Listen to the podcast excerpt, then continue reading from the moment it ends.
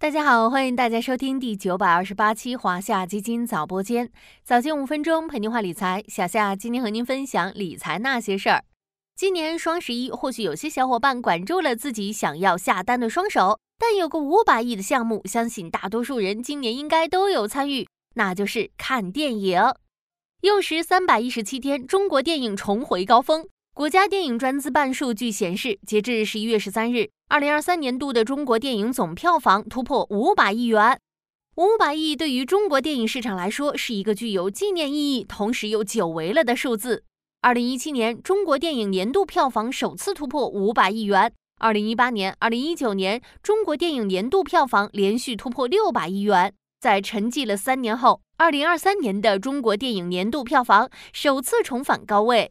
中国电影重返高位背后有哪些推动因素？又给咱们的投资布局带来了哪些新的机遇？今年最后一个大档期贺岁档即将开启，还会不会杀出票房黑马？咱们今天就来聊聊人人都不陌生的电影板块。先跟着小夏一起来看看今年中国电影那些亮眼的数据。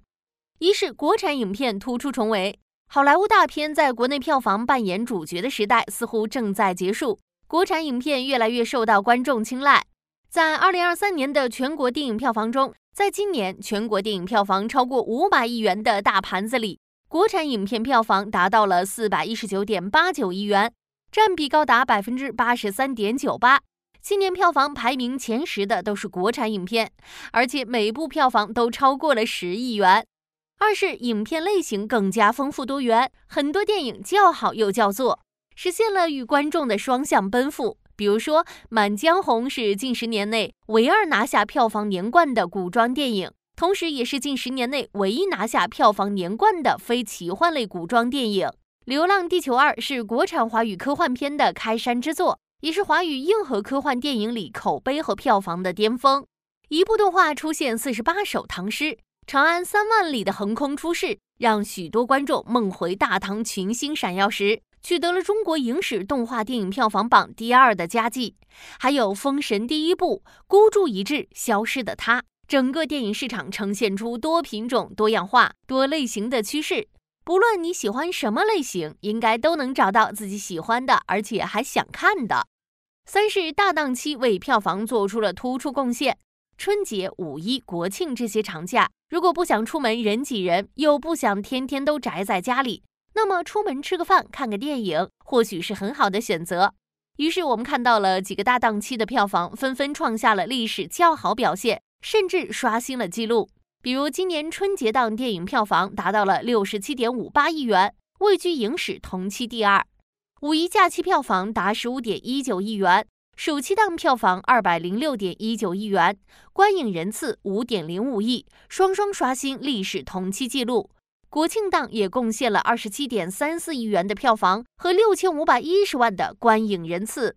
事实上，电影市场的回暖也带动了影视板块的景气度回升。从基本面来看，今年前三季度院线板块实现总营收二百零一亿元，同比增长百分之五十八点一。从第三季度单季度的情况来看，院线板块营收同比增长百分之七十二点三，至七十七亿元。实现规模净利润十点八亿元，创下近三年单季度新高。从趋势来看，随着十一月下旬的到来，今年最后一个大档期贺岁档即将拉开序幕。目前已有四十四部影片加入，集合了剧情、犯罪、谍战等多种题材，或许还将为今年的电影票房再添一把火。历史上，贺岁档多次实现超过四十亿的票房成绩，二零一七年更是达到五十六亿，历史最佳成绩。这或许意味着五百亿对于二零二三年的中国电影票房来说并不是终点，但能不能像二零一八年、二零一九年那样突破六百亿元，咱们拭目以待。